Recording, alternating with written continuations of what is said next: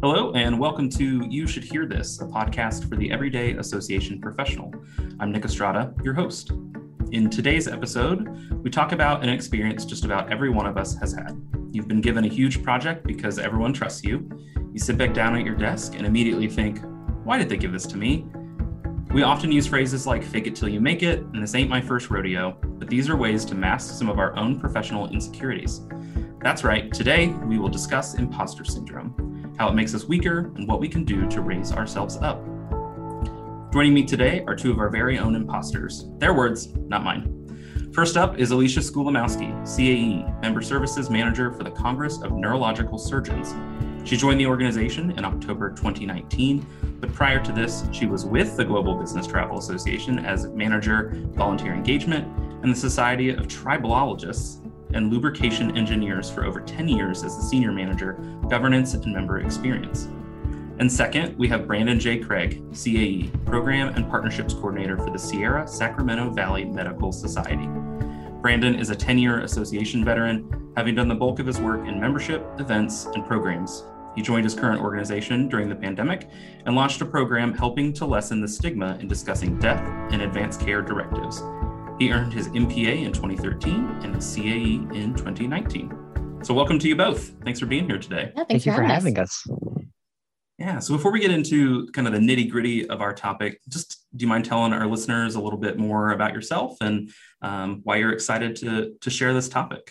Alicia, yeah, start with you. Great. So, uh, yeah, I have been in this Asian industry, oh my gosh, for like 12 years now and kind of fell into it. I think like everybody does, right? Um, but I've had experience kind of all over the place, everything from working in governance and membership to volunteer management and even preparing for meetings and all of these other things. So it's kind of run the gamut. Um, but it's definitely, it's definitely an interesting journey so far, but I, I mean, I, I sounds so terrible to say, but I love association work and I love the opportunity to do something like this because I remember starting out, I was like, these people, oh my gosh, they're so interesting and like they know so much and I'll never be there. Hence imposter syndrome, right? So I guess, yeah, that's kind of why I agreed with Brandon to do this, this podcast on imposter syndrome, because pretty sure I think, yeah, we definitely have it, both of us. But if someone else thinks that we know what we're talking about, then maybe I should trust that.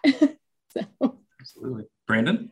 Yeah, so I just want to start off by saying that I think Indiana's doing it pretty well if they had to come out to Chicago for for Alicia and California for me in order to find a couple people who are clearly faking everything they do. Um, so I, I've been in associations for 10 years now. I started out, you know, at the administrative assistant level and have been doing a handful of different things. Bulk of what I've done, as as you had mentioned, was in in membership. I spent four years at a we called it a boutique association management company. There were just uh, seven of us on staff there, we managed just two full service clients and four or five event clients. And so each of us were able to get our hands into pretty much every aspect of association work. And so that really helped in getting to my CAE and getting uh, accepted into the American Society of Associations Next Gen Summit, uh, which is where Alicia and I met. Um, and and yeah, like Alicia said, I'm I've really enjoyed doing association work over the years. Some of the people that you'll meet on staff and, and on the boards are just incredible. Uh, I work with physicians now and they are so caring and so dedicated. And throughout the pandemic, they've just been gung ho about getting out and helping everyone. And that's one of the things that helps at the end of the day. You know, when you've got all your friends going into the private industry and making eight times as much as you, you know, at least you get to go home at the end of the day and be like, you know what? I'm helping people actually make real differences in, in society. And I think for me, that's one of the big reasons why I'm still in the industry. Awesome. So I think it's very interesting when we reached out to both of you to kind of help lead this podcast as the experts. Uh, I believe the initial response was from both of you I don't know if we can do this. We're not the experts. Uh, we don't, we, we definitely can't do this. No way. Uh, and even throughout the entire process, I mean, the number of emails uh, jokingly I've gotten from you guys of, okay, I think this is enough, or oh no, we need to add a few more things. So before we talk about any of the specifics, I'm just curious, where does that mindset come from for both of you? Um, because from my side, clearly you guys have it together and you guys are the experts on this. That's a that's a heavy question.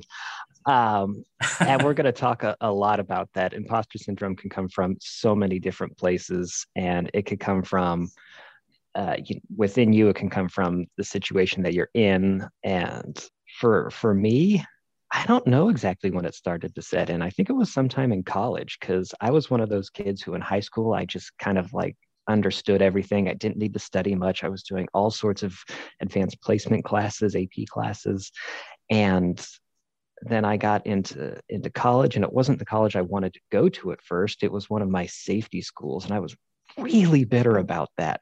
And it was so dumb because my life has been so everything good in my life has come from going to that campus, um, going to UC Davis. My I remember my first exam that I took. It was for an economics class, and I got a perfect score on it. And meanwhile, there were people in the class asking basic arithmetic questions. And I was just like, why am I here? This is ridiculous. But then, sometime over the next probably two years, it started to hit me that I am surrounded by some of the smartest people I will ever meet. And I can't keep up with them. And I think it's kind of stuck since then. Mm-hmm. Yeah, I would say for me, I mean, Brandon saying he started in college for him. I think I've kind of been this way my entire life. That's so terrible. I don't know what that psychologically means about me, but um, you know, just I was very, very similar to Brandon. I did well in school and was in AP and all these other classes, but I think that was sort of like came from this sort of ingrained feeling of I never wanted to be the person who didn't not know anything. I had to know everything. And if I didn't, that meant something was wrong or someone was going to be like, you're dumb or you don't know anything, even from a very young age, which seems a little, a little insane actually, as I think about it. but, um, but always sort of like had that perfectionist sort of attitude and it served me really well. I mean, I going through school and doing really well in college and my life and going through association work and you know thank goodness fell into this because i wasn't sure where i wanted to go with life. So thank goodness for association work um, and then just being able to sort of pick up on it. And i think it served me well being that way about how i'd like i don't want anyone to think i don't know anything. So i'm constantly asking questions or asking to get involved in things or try new roles or whatever just because it makes me feel better inside. So it definitely has been helpful um, for for my career, but it has been there for as long as I can remember, honestly. Thank you guys. All right, so what is imposter syndrome? I think a lot of people use the word or the phrase, um, but we may not know all the specifics. So can you give us a little background on what it is? Yeah, so imposter syndrome was first described in 1978 by Dr. Pauline Rose Clance and Dr. Suzanne Imes. Uh, they term the phrase imposter phenomenon, actually, and they just they use that to describe uh, the sense that you're not bright enough and that you fooled anyone who thinks otherwise. Uh, doctors Clance and Imes were focused primarily on these feelings when it came to successful women who had remarkable educational and professional accolades and found that societal pressures and early family dynamics had contributed to these successful women believing that they were phonies. And I want to reiterate they felt like phonies despite the existence of evidence to the contrary. Yeah. I I would like just to add on that like pretty quick summary. Like essentially, you know, imposter syndrome, how I think about it is it's about who we hmm. think we are, right? So the way we see ourselves as we are right now in that moment versus who we actually think we need to be to be successful or be competent or be validated or any of these things. It's this this strange sort of two identities that we have about who we think we are and who we actually think we need to be. And they're probably actually the same thing. Yeah. So it's a little bit of that almost like Johari window kind of concept, right? Like what I know about myself and what I think other people know about me, but I hope that those two things align. Right. Yeah. All right. So who can who can experience imposter syndrome? So in short, anyone and everyone can experience imposter syndrome. And while anyone can have it, uh, doctors Clance and Imes found that it was far more prevalent in women than in men. And further studies have demonstrated mm. that uh, people of marginalized communities tend to be more susceptible to imposter syndrome in our society, uh, anywhere that stereotypes uh, and or microaggressions occur, which is pretty much everywhere and in all forms of media and messaging, uh, you're going to have a breeding ground for imposter syndrome. Yeah. Um, kind of going along with you know Brandon's saying is so like for sure the environment a person is in can definitely play a factor when you're talking about imposter syndrome, like who can experience it. So, for example, if you're a woman um, and you're working in an industry or a workplace that's dominated by men, or even a workplace that has a largely female staff, but a culture that's been sort of populated by men, um, it would be pretty easy to feel out of place or unqualified, or maybe even um, inferior because of workplace sociological factors. And it's actually when I was talking before recording this is Brandon, like talking about this, I, I recalled a conversation that I had with my husband that actually caused me to reflect on this a little bit more. So, I right after I had received my CAE designation, I had sort of mentioned like, oh man, like maybe maybe I'll get a raise mm-hmm. now because of this, because that's what you hear from everybody, right? Um, and my husband was like, what do you mean maybe? Like you should tell your boss you want a raise. And I was like, oh no, there's no way that I could do something like that. I mean, like that's just impossible. Like I would be seen as like that's totally presumptuous and that's demanding. And I was like, it actually gives me anxiety to even think about doing that because I don't want to be seen as being like aggressive, which would somehow expose me in a negative manner. And I remember my husband just sort of being shocked at that. My response of being like, no, no, no, no, no, I can't, I can't do that because he basically was like, you I, I would just go in and do that. Like he would have no qualms about going into his boss and being like, look, I have this credential, give me a raise. Like it's deserved. I have credibility now. And it was so simple to him. And it wasn't that way to me. Like I was thinking, like, that's just no, that's not something that can be done. And it was funny at the same time thinking about this. I saw a uh, like a cartoon where it had two women in a workplace, you know, working on computers. And one of them has a question like, you know, what's the difference between being assertive and aggressive? Like she's writing something, and the other one responded, your gender. And that cartoon depiction and like my own fear and asking for a raise when like my husband would never even think twice about that even being something that he could do kind of showcases the sociological impact that environment has um, in terms of imposter syndrome. Um, you know, another thing thinking about it is some recent studies have determined that men and women are equally, basically in terms of having imposter syndrome, they're equal, but there are some considerations that affect women more. So, you know, the two examples I kind of mentioned previously, those lead into things that can impact or cause a major obstacle for career progression for women because not only are they worrying about the environment, so their workplace or their culture, um, but they also have the psychological um, impact of the phenomenon that a person has, whether men, women, whoever, however you identify yourself. Um, but you're also, there's another factor that I remember this that came from like my psychology studies back in college, which is sort of the physiological or chemical um, aspect that's ingrained based on your gender, um, making women a little bit more susceptible to imposter syndrome. So, biologically, women produce less testosterone, right? Um, and often that is called the confidence mm. hormone. So, men are more naturally probably able to push through any fear or that anxiety that they have, you know, based on the testosterone and all of our, you know, caveman esque findings of, you know, being the, the sturdy men, while women are more susceptible to of giving into that self doubt or that fear because it's not something that can even be controlled. It's there by nature. So it makes it a little bit more of an issue for women. And honestly, if that's all not enough, right? Uh, statistically, women are more likely to be caregivers um, in their in their lives. So that just adds another layer to imposter syndrome because the stakes are a lot higher. You know, you're not only juggling the self doubt and the pressures from having your professional career, but now it's compounded by having essentially a whole other job, right? Which is overseeing an entire person's well being.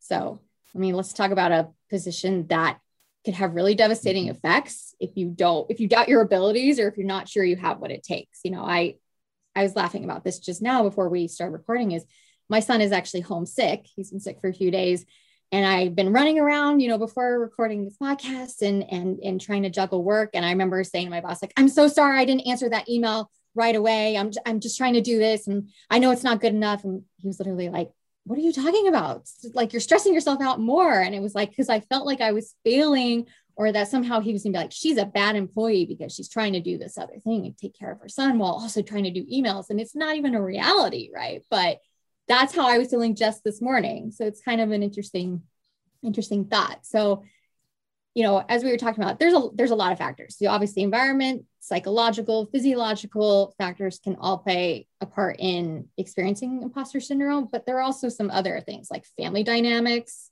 cultural expectations, um, and even your individual personality traits. So I think, like Brandon said, this is why anyone and everyone can experience imposter syndrome.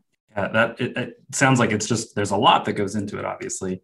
Uh, you know, and something you, as your example from certifications, it was interesting. I was at a conference uh, maybe a month or two ago now, and somebody else was mentioning, you know, she's the only person on her staff that does meetings, right? She's the one who runs them, and she um, had just gotten her certified meeting professional um, uh, designation, and they were in a meeting, and they turned to her finally, she says, and they said, "Well, ask ask her. She's the expert."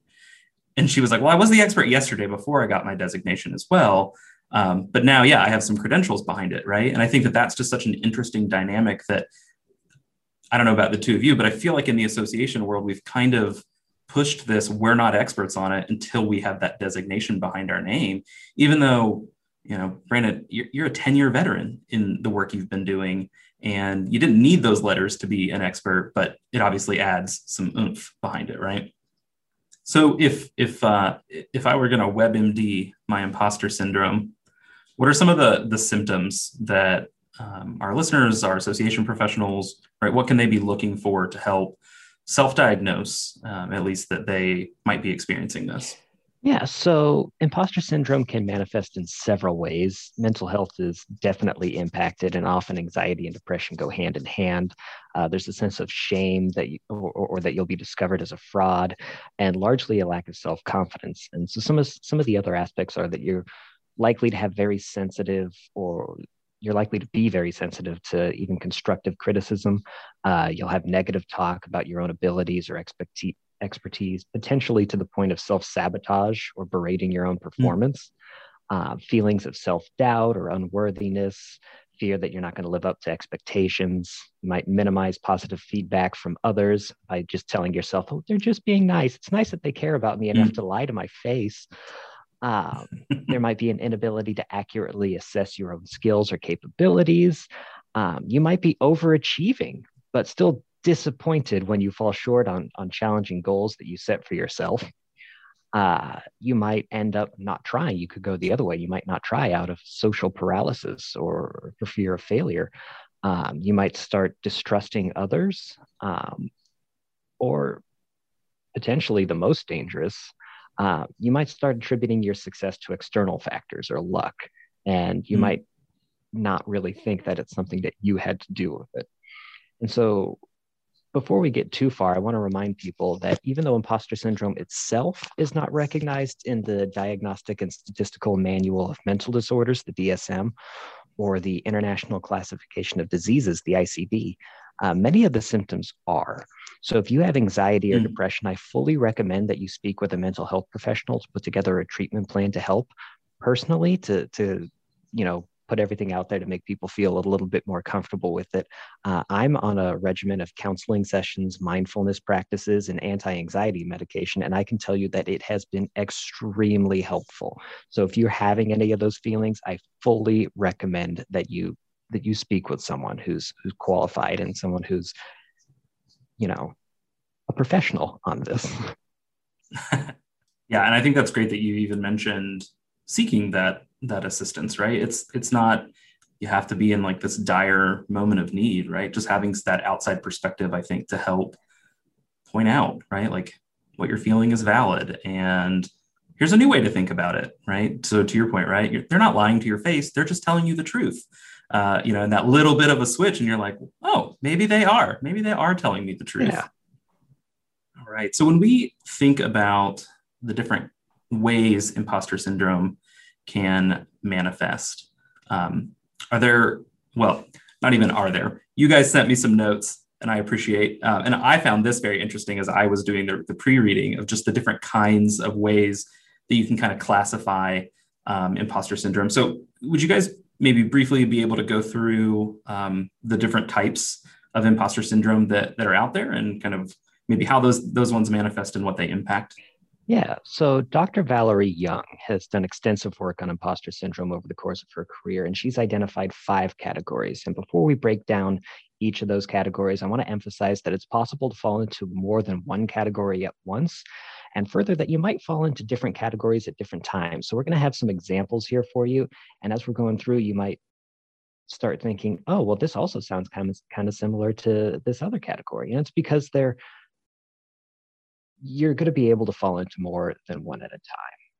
So I think it is probably appropriate. The first category to talk about is what's called the perfectionist. So clearly, this is something that I relate to very strongly. So, um, as you might imagine, someone who's the perfectionist, they set really high goals for themselves and actually they set goals that might be even impossible ones um, and such as having to have everything be exactly 100% perfection if it's not you're a total failure. Oh you got a 99 out of 100 you're the worst. Like this is this is what happens with, with someone who's a perfectionist. So to kind of put it into uh, an association context like say you're a director of membership. You have two employees that you supervise and it's you know renewal season for membership. Um, your board of directors sets a goal for you of an 83% retention rate. And the highest um, retention rate that your organization have is 86%. So there's your standards. As a perfectionist, you might take a look at like the outstanding renewals and all that and say, you know what? No, 90% is the goal. That's the goal that we're going to aim for. And you become so sort of enamored or fixated with that 90% mark, which honestly is probably clearly unreasonable. Um, that you start to experience things and doing things like a control freak, um, things that you should be delegating to your employees, like such as like simply drafting emails or making some follow-up phone calls. Those are staying on your desk. You're not letting go of them. You're hanging on to them um, and saying, you know, I'm going to do them myself. It's not that your employees are bad. Um, you just have a very particular way that you want things done, and it's just easier if I do it myself than have to explain it to anybody. Like I'll just take care of it myself. It, it's fine. We'll save time. Great.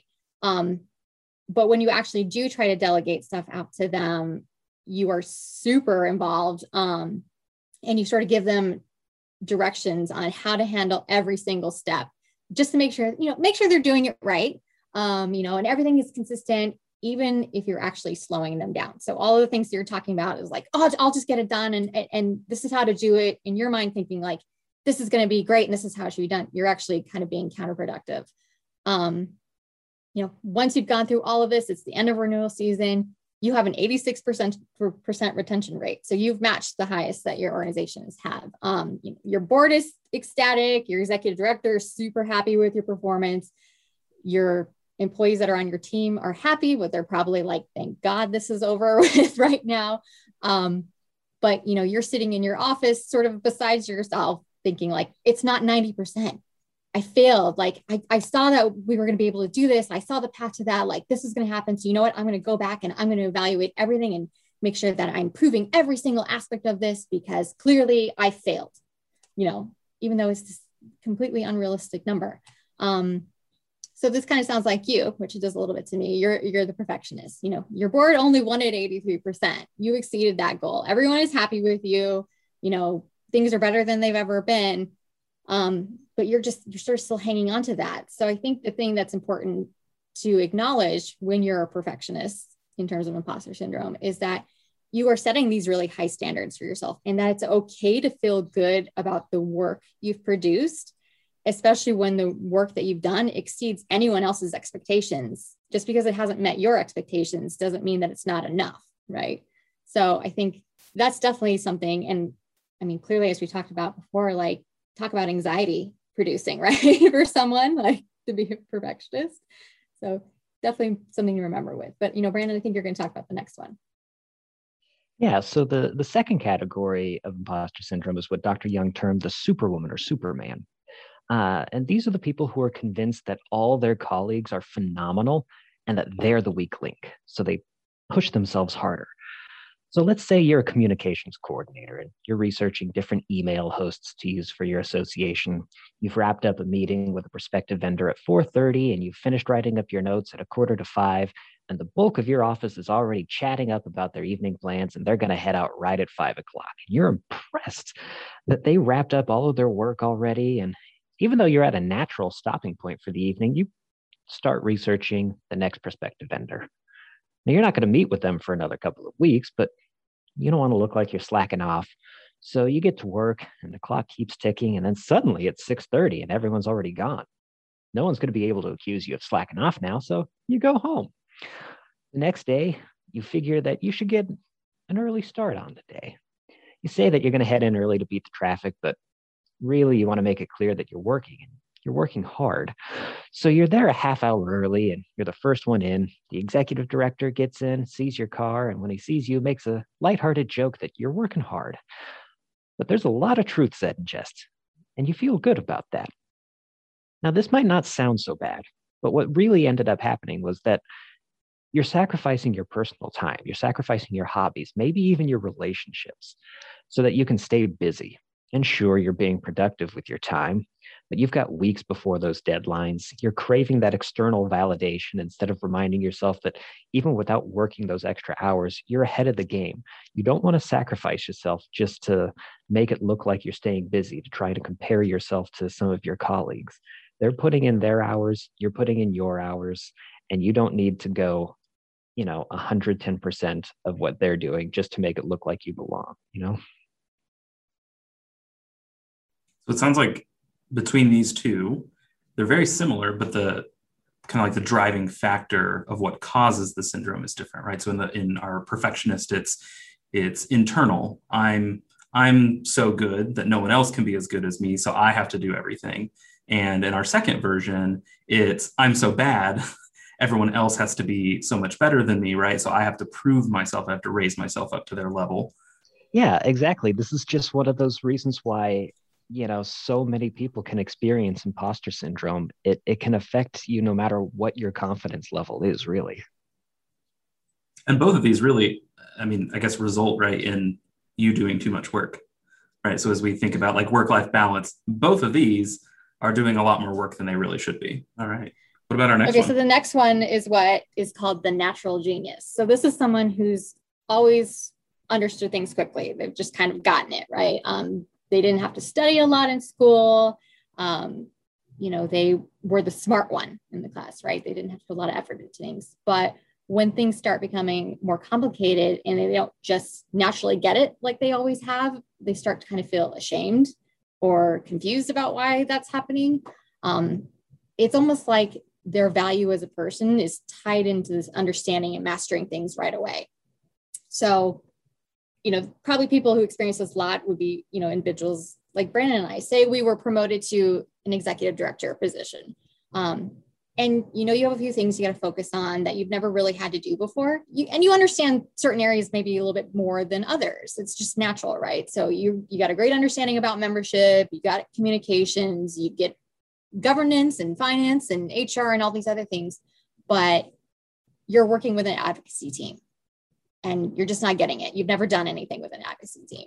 Um, you know, how is it that they know exactly which elected officials' offices to approach or which staff members to speak to and which levers to pull? You, you have no idea.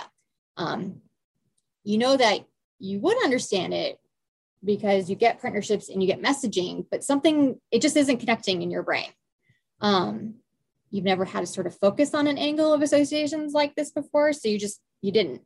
And now, as an executive director, you're being tasked with being a legislative and regulatory vehicle. You know, your, your advocacy team is working with you, and you secretly resent that because you think you should be able to handle it on your own. And often, needing help equals failure in your mind. Like you shouldn't have to ask anything. You should know this. Why don't you know this? Um, and when you hear that, that sounds pretty ridiculous, right? It should sound ridiculous. Someone saying, like, I should just know this. Um, because no one can reasonably be expected to be master of all things, let alone right away. You know, in this case, you know, your advocacy team would be aware that you've never had to focus on something like this before. They they know your background, they know you, and they would probably maybe be upset or offended if you didn't actually, you know, take on some of the mentorship or some of the assistance that they want to provide you. So you know, just remember that no one can do everything alone and that it is okay to use resources. It is okay to delegate tasks. Like a person in this shouldn't be so hard on themselves because sometimes you're just going to need to study up, but it is a total different way of your personality traits. So, you know, we talked about this a little bit before, like your own individual personality traits can impact how you experience imposter syndrome. So if you're just someone who's naturally got it or naturally understood things and now you don't, you clearly must be dumb. And oh no, what am I doing here? I don't qualify for this. They all know this. Oh my gosh, I'm a failure, right? And that's that's just not reasonable. And so that actually kind of leads us directly into Dr. Young's fourth category, the soloist. And as you could probably deduce, the soloist feels that asking for help would demonstrate that they're not fit for the task. Uh, and that could qu- quickly lead to feeling overwhelmed and exhausted. And if you're feeling that this might apply to you, you know, reach out and ask for help. It doesn't mean you're a phony. And so I actually have a personal example here from years ago. Uh, my group needed a brand new database, and all of the records to add were handwritten. Uh, there Oh boy. several thousand records to enter, but I needed to enter them all by myself. Uh, I felt this internal need to be the martyr and demonstrate my worth by handling the whole project alone. And I did. And I felt good about it until I realized just how stupid that was. And other people had volunteered and they, they were simply like, hey, let me know what you need done and by when, and I'm happy to pitch in. And they offered their help. But I was quick to be like, nah, you know what? I've got this. And at the end, like, you, you know the the project was done and it was probably done fine but it also probably could have been done in a fraction of the time that it took and i was concerned about making sure that everything was in there in a particular way you know. Some people like to write in street some people like to put st some people like to put st period. And you know what with how advanced excel is those types of things are easy to fix in a moment's notice. You don't need to spend all the time entering it in the same way exactly you know? That's interesting. I so the the natural genius one, I think an interesting component of that is I feel like a lot of our managers and supervisors feel those. Uh, right, you get into this new position where you're supervising people who likely have been there longer than you. Right, they've they've run the finances for a long time, or they've done membership for a while, and you're coming in as the new membership uh, director or the manager or whatever, and you know you may still be learning. Uh, you know, I think that's always what is one hard part about associations. Right, we get the concept of associations, but right, it takes us a bit to learn the ins and outs of our specific group. And I think that managers probably think, well, when I start, I should know everything. Or, or my team expects me to know everything. and you're comparing yourself to people who have been there forever Mhm. they they know a lot of these things because they've Mhm. made some of those mistakes Yeah, absolutely. And the, the soloist one, I think what's interesting as you guys are describing that is just from a thought process of how how much wasted time or inefficient maybe some processes we've done in the past are because we were the ones that had to do it, right? Or we thought we believed we were the one that needed to do it.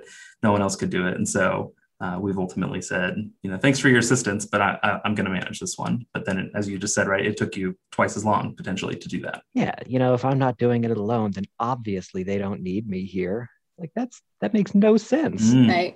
Yeah. It's job security, Brandon. Don't you know that? If you take on everything and only you do it, then no one else can do that. Like you're going to be there forever. Well, That's and even just from a right? mental health perspective again kind of going back to the the balance between kind of work life right if you're the only one that can do it you can never so not even just leave the job right that's a whole nother discussion but how do you how, how do you take pto how do you take time off to go recharge if you're the only one that can do that thing that um, you've held on to well the easy answer to that for millennials Right. is you just don't that's fair that is fair yes, that's true. It, it, it is setting a really, I mean, you think about it, it is setting a really terrible standard, right? Like to, to sort of, if you're already going to be struggling with mental health because you have imposter syndrome, right? You're now adding this compounded thing of like never having that, like you said, recharge, never taking a moment to take care of yourself.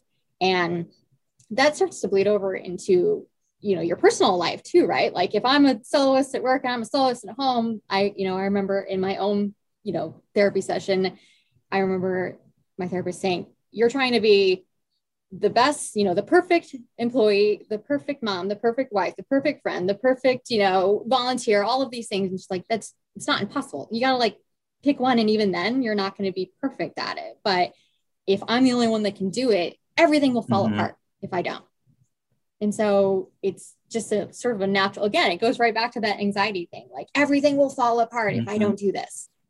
No wonder you're anxious. All right. So how about our our final category? All right. Yeah. So this this final category is what is identified as the expert. So the expert bases their values off of how much they know or how much they can do. So there's this underlying sense that if others sense any weakness in your knowledge or your abilities, that they're going to expose you as being inexperienced and unknowledgeable. And so you feel like you constantly have to train more, learn more, you know, hoard the like hoard up on your knowledge and your skill sets just to kind of give yourself a sense of comfort. Um, you know, add those letters to the end of your name, right? Add as many as possible.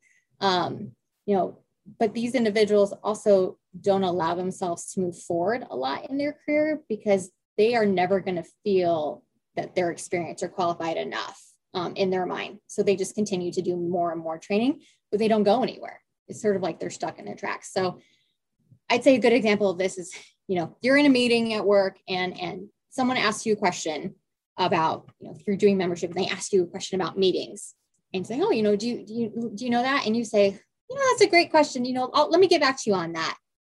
The person that asked the question does not even bat an eye at it. They move on, the meeting continues, but you're sitting there in your mind thinking to yourself, why did why did why didn't she seem surprised? I didn't know that. Like does she actually think that i'm an idiot? Is that why she wasn't surprised? Like she must think that i'm useless and that now my answers are not going to be trusted because i couldn't answer this in the moment.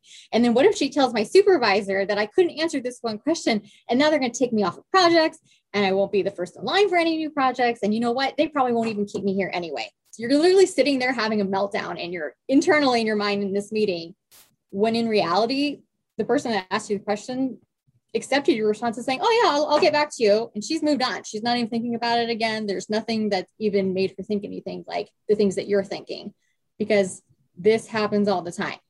And it's a responsible thing to say, like, I don't know, or let me get back to you, as opposed to just kind of making up something on the spot, right? Because that can definitely get you in trouble later. Um, well, that's exactly what she's saying. And, you know, honestly, it's because most people it's it's impossible for a person to know everything at any given moment that's just that's just unrealistic so but you're sitting there as the expert and saying, I didn't know it. This has ruined everything. All the books, all the trainings, my CAE, my IOM, everything. It means nothing. I have to continue to learn more because I couldn't answer, you know, where's the meeting room? Something so small, right? right? but it is, as you can see, it was kind of like that downward, down, downward dust spiral of anxiety. I'm sure we could trail it. I've gone through that before. It's probably why I use that example very well. yeah, it's just that constant, right? Like how how else could that conversation have gone? And I don't know about you guys, but there have been many times where I, I, I'll leave a meeting and something I've said in that sticks with me all day. I go home and I just keep replaying that. And I'm like, what could I have said differently? Oh, if I'd said this, then maybe they'd say this. And then I would have responded with this. And it's like I I just play out all the 10 different scenarios and, and where what you're saying, they were like, cool. that was it. Right. Exactly. And it and flip the side that I mean, think about it from an, your perspective. If someone you ask someone a question, like I asked friend, "Hey Brandon, do you know this thing?" He was like, "No, I don't know. Let me oh, let me look into it."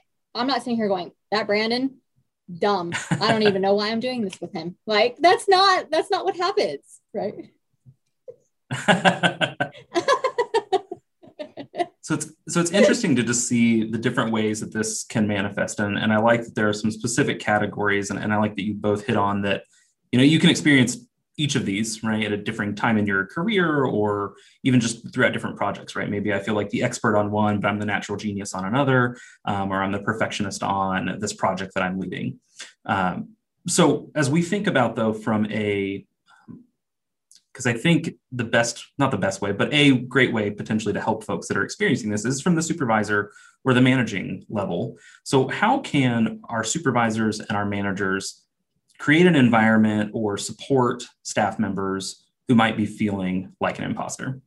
You know, I've been in a, a couple situations, um, and one was disastrous, and the one I'm in now is phenomenal. And frankly, it's just open here. Um, people talk about how they talk about their anxiety they're open about it they they say you know when i was doing this my first project 5 years ago i also was really concerned by the registration numbers and they didn't come in. Or, you know what, just a couple weeks ago, I did a project on, on a high school campus, and you know how many people showed up? Literally zero. Oh, no. But the thing that they keep hammering home is all right, we tried it. It didn't work. You know how many people know it didn't work? No one, because no one showed up. So let's go on. We'll do the next thing. We'll learn from it. We'll pivot and either it will succeed or it won't. They're very open and honest about how many things they've done that have failed.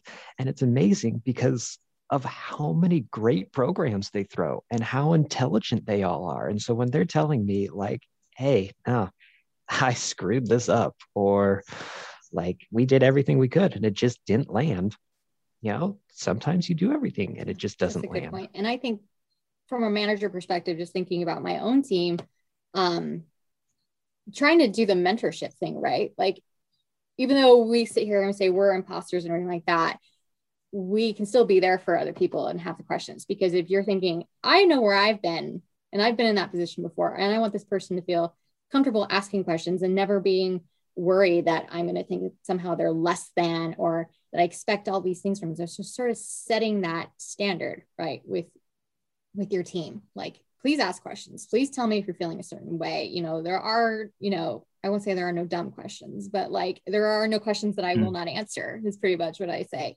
Um, because if you don't sort of put in that supportive mentoring kind of environment, then people are going to stop asking questions and then things are going to go in a very bad direction probably right? Because they're going to just start to go into this imposter syndrome thing and be like i have to know everything and i can't let anyone know that i don't know anything and so i'm just going to do this very quietly. And it could not be the way that you want it done or there could be a better way or could make it easier for that person right? Like there's all these things. You want to have that open facilitation like brandon was mentioning right? These open and discussions. also being flexible uh, one of the moments this happened a handful of months ago so i was still very new in my position. One of the moments that made me realize I made the exact right decision by by coming to this organization. You know, the program that I work on, you mentioned it it deals with lessening the stigma and discussing death and advanced care directives. And it's a really great program and it's really cool. But as you could imagine, sometimes it gets very heavy and dark and gloomy. um, and you know, I was uh, I was talking with a friend of mine, and they were putting on a um, a scholar a virtual scholarship dinner for some high school students who were just remarkable. And they he was telling me about some of these students, and it's like, oh my God, that's so inspiring. You get to work with these kids. Meanwhile, I was working with someone on trying to put together a program on how to tell children and teens and adolescents that they're dying um, and so I, I went to my supervisor and I was like, hey, this is this is really heavy. Is is there any other project you can put me on just for a couple days and then I'll come back to this? And she was like, Yeah, absolutely. Let's get you something a little bit more enlightening to to do. Um, something a little bit more hopeful and fun. And she she let me pivot. She put me on a different project for a few days. And then after that, I came back and I don't, it, it just really hit home that, that, you know, there's a certain way that supervisors can manage and keep people from getting too down on themselves or down on their situation. Um, and I think that's a way that you can, that flexibility is one way that you can manage imposter syndrome. You know, if they're getting a little bit too uh, down on themselves, just be like, hey, you know what? Let's take you away from this for just a moment put you somewhere else. You can work on that. You can clear your mind. You can put your, your focus in another direction. And then when you've cleared out, you come back and you'll be able to look at it from a different perspective again. Yeah, I really like that. So as we look to, you know, now we've kind of discussed a little bit about what our supervisors and managers can do, but now let's look internally. What can we do to combat some of this on our own, right? So we've identified maybe what kind we are, we know that it's a thing that's happening to us. What can we do? Not necessarily to stop it but to mitigate it to address it a little bit more head on. Have you tried not having imposter syndrome? That's step number one. Yes just yeah, don't. so clearly, we're joking, but a, a, lot of these types of discussions or a lot of these types of presentations try to pass something like that off as a recommendation. And if that can work for you, that's awesome. Please do that. Um, but I'm guessing if if you're sitting here listening to this podcast, that that's probably not going to work for you. So here's some other recommendations that we might be able to to, to pass off for you. Yeah, I think you definitely accept that there is no cure for imposter syndrome, right? Like it it can hit you at any stage in your career. You can have just one small instance of it, or it can be a lifelong thing. I mean, we've sort of talked about that. So I think just trying to take steps to to combat it. There are certain things that'll work well for you. So, you know, first thing is remember that imposter syndrome usually affects higher achievers, right? You know, who have far higher standards for themselves than other people. So that in, in itself is kind of saying like, you're not some underachiever or fraud in hiding, right? Like if most of these people who have imposter syndrome are high achievers, then you must be that too. So it's sort of like a self-reflection, right? Um, and at the same time, you know, imposter syndrome, it's it's completely irrational, right? There's there's no rational logic to any of these sort of feelings or thoughts, but it that's what it is. So to approach it sort of with a rational mindset might help things. So some things you could do is, for example, like make a list of strengths or achievements and when you're looking at it, accept that it's because you are good at your job, you are good at your role, you are good in your career. You know, focus on the things that you have done professionally or even personally. I mean, you can do whatever you think it takes to sort of be able to see that that you can look at and say, you know what, no one else could do this except for me. Like it's sort of a validation exercise to show that you truly add value, no matter where it is, personally, professionally, however you want to do it. So one way that I do this, and it's probably really silly, but I keep a folder like in my emails and it's called positive feedback, right? And I literally put any email, regardless of how small it is, you know, even if it was like, that was a great thought, I will put that in there. And if I'm having, you know, any small moment of doubt or, you know, I'm, I'm not good enough, this isn't right, I'm not doing things good, like I'm just failing all across the board, I could go in there and be like, no, this person told me like I'm doing a good job, or no, I did really good on that one project, or you know, all of these things that you might forget because you're just so set in that mindset of you're not doing things right. It's it's a nice thing to have and kind of a morale booster, right? Um, you know, on the flip side of that, um, you can make a list of your limitations, right? You know, I don't want to say weaknesses because you're not weak. Having limitations doesn't make you weak, it makes you a human being. Um, you know, but it'll help you to identify the things that you can maybe outsource or the things that you don't like to do as you progress in your career. You know, I everybody loves Maria Kondo and her, you know, like downsizing and organizing everything, but she basically said, you know, if something doesn't spark joy, get rid of it. Um, and obviously we can't get rid of our jobs. That kind of defeats the purpose, but um, you can then find other resources or you can delegate stuff to make your life a little less painful um, in regards to stuff. It goes back to those things where, like the soloist or the people, it seems like a lot of these imposter syndrome types, they don't want anyone to help them, right? Or there's something wrong with asking for help, but there isn't. Like, this is why other people are employed. This is why you have friends and peers and colleagues. Like, use your resources, right? Yeah, there's there's actually one of the main tenets of basic economics is the theory of compa- comparative advantage. And that's saying that if we work together on these things, you can do what you do best, I can do what I do best, and we're going to end up in a better position than if we were to try and do everything alone. Yeah, for sure. And I think it also goes back to, you know, using resources, but it's also talking about imposter syndrome with with other people that you trust you know um, it can kind of help alleviate the symptoms. And you know often it's seen as taboo and most people who have imposter syndrome don't really want to draw a spotlight to it by just like telling anyone like oh i'm having these things. But it actually does help because you know by talking about it you're getting it out there and you're letting someone else who isn't you know your own internal monologue sort of tell you if you're being rational or not rational about something. And you know if they did think that you were a phony or a fraud or you don't belong, they would probably tell you if they're your friend. If they're a good friend, they'll tell you. Um, you know, but definitely get yourself a friend who can hype you up. Brandon is excellent at this, actually. You know, because we're sitting here, you know, getting worried about doing the recording because we're a bunch of imposters. And he was like, No, you are great and you are doing wonderful and you know so much and this is great. I'm terrible. I don't know what I'm doing. This is thing. And I'm like, no, you're great. You're wonderful. Like, you know, it's it, it's helpful, even if it makes seems like I trust Brandon as a colleague, someone I've known very long associations, that he would be like, this is not a good idea, or no, you're probably doing that wrong. If it was a bad idea, so I can trust him when he's saying like, no, you're doing good. Like, accept that, internalize it. So, yay, hype man, Brandon. very, very bizarre text conversation where it's just hype yeah. back and forth.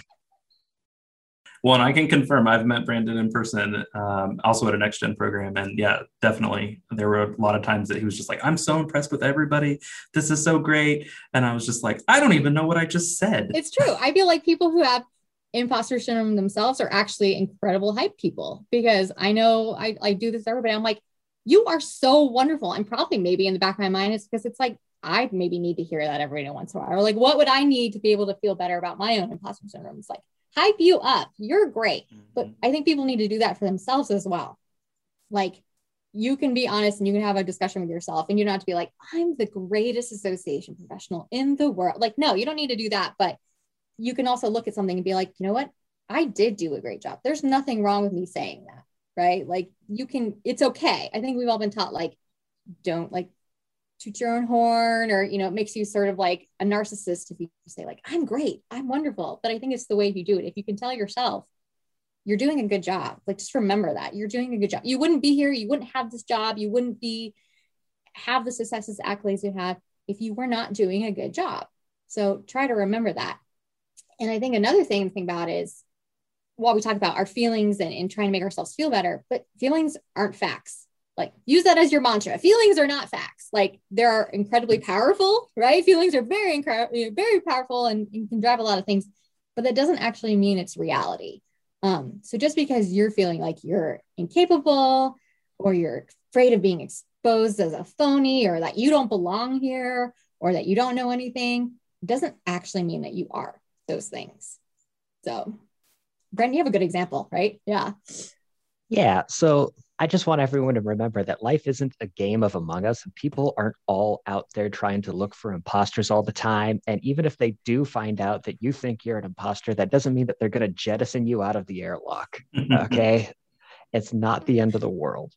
And, uh, you know, one of the very common pieces of advice is fake it until you make it and and I I really don't like it. It makes it sound like you're suddenly going to have this epiphany, like in a movie um, you know, you're going to be like, oh, snap, I finally reached my true potential and I understand everything. and suddenly the world turned to color.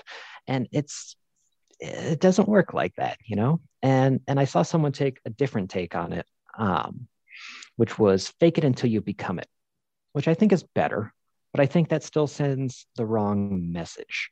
Um, it, it, it says that you haven't been it and so I want you to fake it until you realize the only person you've been faking this whole time is yourself. You're fully capable of doing this job. And I'm comfortable saying that because you're sitting here listening to a podcast on imposter syndrome. And if you are listening to this podcast, I'm going to take an educated guess and say that you're an active member in ISAE. And that's something that fakers usually don't do you know the people who are involved in the in these SAEs across the country they're the ones who are even if they're not confident in their abilities they're the ones who have abilities. And there's that's not to say that people who aren't involved don't have abilities but the ones who are definitely do because you're out there trying to improve your professional skills all the time. Every chance you get if you're listening to this podcast you're probably one of those people. So I want you to fake it until you realize the only one you've been faking is yourself. And if if you need another little mantra, you know, my wife has a coffee mug and I think about this a lot. And it says, carry yourself with the confidence of a mediocre white man. And I'm not saying you've got to go full Leroy Jenkins on everything that you do in life, but if you're having a little bit of a crisis in confidence, I, I want you to think about that too and think about how someone else in that situation might act. Uh, you know, when, when applying for jobs, I, I often hear it said that, you know, women have been conditioned to only apply for a job if you check if you check every box and you can perfectly fit the job description whereas men look at it and say that well i've accomplished two-thirds or i've accomplished 70% so like screw it i'll learn the rest on the fly. And if people can do that why can't you be one of those people? You know? Be a little bit i hate saying just be a little bit more confident but like how would someone else who had a little bit more brazen confidence act in your situation? Yeah that actually is helpful. There's a there's a psychological and sociological impact of if you go into something like as a confident person even if it's not actually like you don't feel that way but you seem confident then that's how others will perceive you right? So it is kind of like thing it's just going in it thinking like this is how this is how brandon would do it. I'm going to go in the room and be like brandon. And i think a great example of this is actually from next gen asa's next gen where brandon and i met is you know sitting in his room and he get he stood up and he gave this presentation and it was or like just started talking and it was so natural and i was like man this guy is so comfortable talking in front of so many people. Mm-hmm. I'm over here like with the jitters, right? I'm like, there's no way I could do that or whatever. But then, you know, later that evening when we are at one of the social events, he was just like, I have no idea what I was doing. I'm so nervous. Was it obvious that I was so nervous? Like, I, I don't, I don't know. I felt like, Ugh. and I'm like, no, you are amazing. Like, and so you're sitting there going like, even if he's not, he seems amazing. He seems confident. Like, follow that logic, right? Do that one of the things I've learned is that if you don't know what you're talking about, just speak quicker and louder, and then you're just going to seem like you know what you're doing. That is our real tip today, everyone. louder and faster. Well, Brandon, Alicia, thank you guys so much for being with us today. I really appreciate you taking time out of your day um, to share your expertise uh, on this topic. So, how can how can people find you if they want to get in touch with you to learn a little bit more um, about this topic? Yeah, sure. Um, I'm happy to, to, talk to anyone about it. Um, they can reach me via email. I'm not sure if we can share that after, but I'm happy to share share my details. But email or phone. I mean, I love talking to other association professionals about anything. Honestly, I think we need to rely on each other a lot, especially those of us that are kind of in the middle of our career and probably most suffering from imposter syndrome. Like, if we're going to rely on each other and use each other's resources, it's super helpful and kind of an amazing community, which is why I love association work so much. So, yeah, hit me up anywhere. LinkedIn, I'm kind of all over the place, right? So. yeah, you know, same. You can hit me up on LinkedIn. You can you can email me. Uh, uh, I, I, imagine we can put those in the show notes uh, afterwards. But I'm definitely happy to to speak with anyone who feels like they've got a little bit of imposter syndrome. I'm definitely down to be your hype man. So if you need anything, yeah, he's great. He's know. great at it. Yeah, let him be your hype man. He's wonderful. well, we hope you enjoyed this episode of You Should Hear This. If you have any questions you'd like answered or future topics you'd like us to explore, please send us an email at info at ise.org.